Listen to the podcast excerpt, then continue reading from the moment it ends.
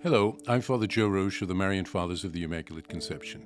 Thank you for joining us as we continue our journey of reading Morning Star from beginning to end.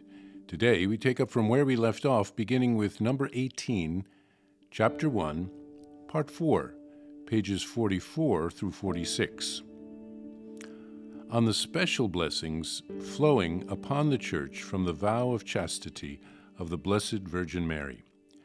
As we said before, the Blessed Virgin Mary resolved to serve God in the state of virginity, because she learned from the Holy Spirit that God was most pleased by it. God also desired that Mary would serve His Majesty in the state of the highest purity and perfection ever achieved by any other human being. That came to pass when God called Mary to the state full of grace and glory which had never been attained by anyone before. Secondly, God wanted to give Mary to the Church as a teacher and a supreme example of the virtue of chastity. That is why, as the fathers and doctors of the Church teach, Mary was the first to make the vow of chastity and the first to practice thus far unknown virtue. Followers of Christ recognized and greatly valued this supreme gift and the most fragrant flower of virginity. Upon learning the Gospel's teachings and following the example of the Blessed Virgin Mary, some of them embraced the ideal of the chaste state of life, while the others made a vow to preserve their virginity forever and dedicated themselves to God's service.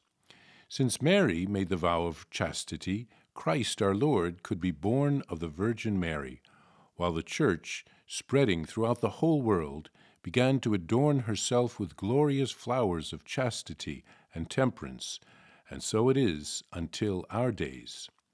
Although we can still see presently many people inside and outside religious orders who strictly observe the vow of chastity, yet, in the early centuries of the Church, when the example of Christ and his mother was much more alive, this virtue was blossoming far more abundantly it would be impossible to count all those people throughout the world who kept a lifelong vow of chastity and imitated the heavenly beings, that is, the angels, from their birth until death, leading in their mortal bodies the life of immortal angels.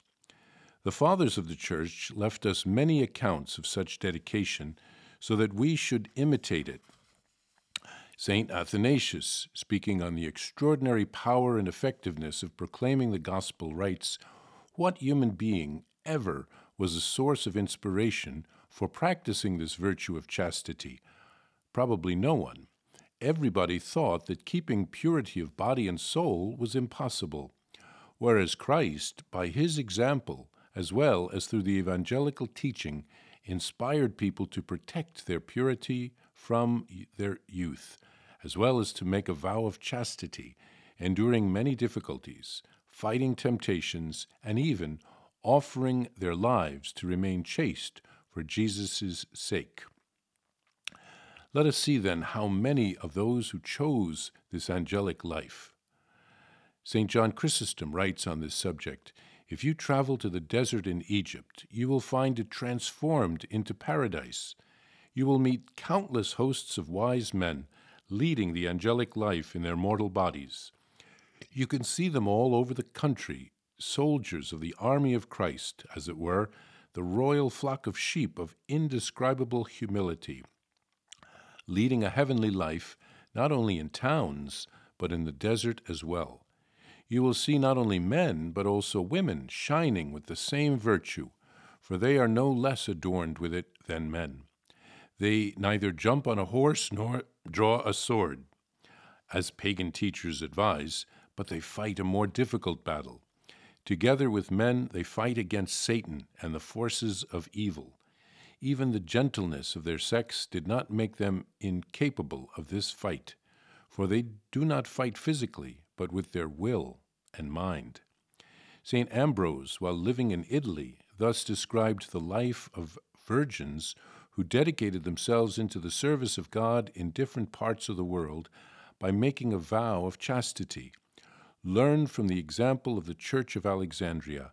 the Eastern and African churches, where more virgins dedicate their lives to God each year than there are people work, walking the earth here. Venerable Casimir teaches us here that Mary's vow has resulted in some special blessings to be poured out on the church.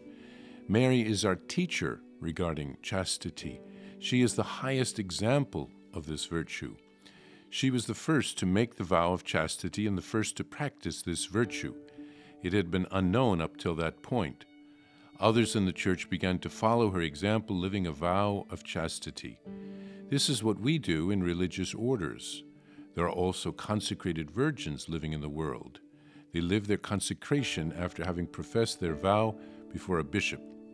St. Athanasius writes of the example of Christ in living a life of chastity. St. John Chrysostom wrote of the desert fathers who consecrated their lives to Christ as they lived as hermits and eventually as monks in the monasteries. There were also women who lived that same um, virtue in the same way.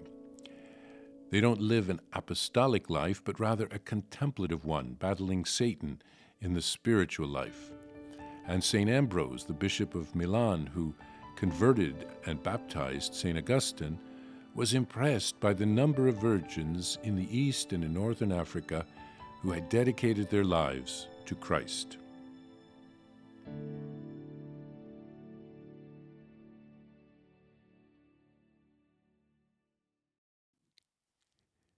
If you would like to receive a Venerable Servant of God, Casimir Wyszynski prayer card, visit shopmercy.org. Now let's pray for his beatification and intercession. In the name of the Father, and of the Son, and of the Holy Spirit. Amen. O God, joy of the saints, make us glad by raising to the honors of the altar your faithful servant Casimir, and grant us the zeal to imitate him on our way to holiness. Amen.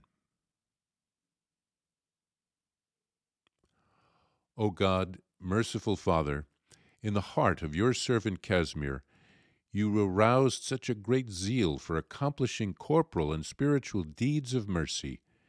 Deign to grant to us, through his intercession, the grace for which we implore you.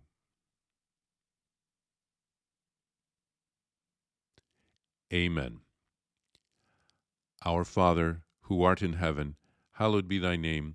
Thy kingdom come, thy will be done, on earth as it is in heaven. Give us this day our daily bread, and forgive us our trespasses, as we forgive those who trespass against us. And lead us not into temptation, but deliver us from evil. Amen. Hail Mary, full of grace, the Lord is with thee. Blessed art thou among women and blessed is the fruit of thy womb, Jesus. Holy Mary, Mother of God, pray for us sinners, now and at the hour of our death. Amen. Glory be to the Father, and to the Son, and to the Holy Spirit, as it was in the beginning, is now, and ever shall be, world without end. Amen. It is recommended that this prayer, recited for a particular intention, be complemented by confession and Holy Communion. Please send news about any cure or other graces received from God through the intercession of Father Kazimir Wyszynski, requests for biographies and prayers, as well as any other correspondence to the following address. Vice Postulator of the Marian Causes of Canonization, Marian Fathers of the Immaculate Conception, 2 Prospect Hill Road, Stockbridge, Massachusetts 01262. Please follow or subscribe to this podcast to receive the latest episodes and updates. If you have been blessed by this podcast, I invite you to leave a review. Reviews greatly improve our podcast ranking and will help spread this podcast to other people throughout the world. Are you enjoying this podcast? I invite you to listen to more shows brought to you by the Marian Fathers of the Immaculate Conception. Join us daily for enriching spiritual content which will help you on your journey with Jesus Christ. Simply visit DivineMercyPlus.org for a complete list of our shows. That's DivineMercyPlus.org. Are you a Marian helper? Join our Spiritual Benefit Society and start sharing in the graces of all the daily masses, prayers, and good works of Marian priests and brothers all over the world. Sign up is free and easy. Simply visit micprayers.org. That's micprayers.org. Thank you, and God bless you.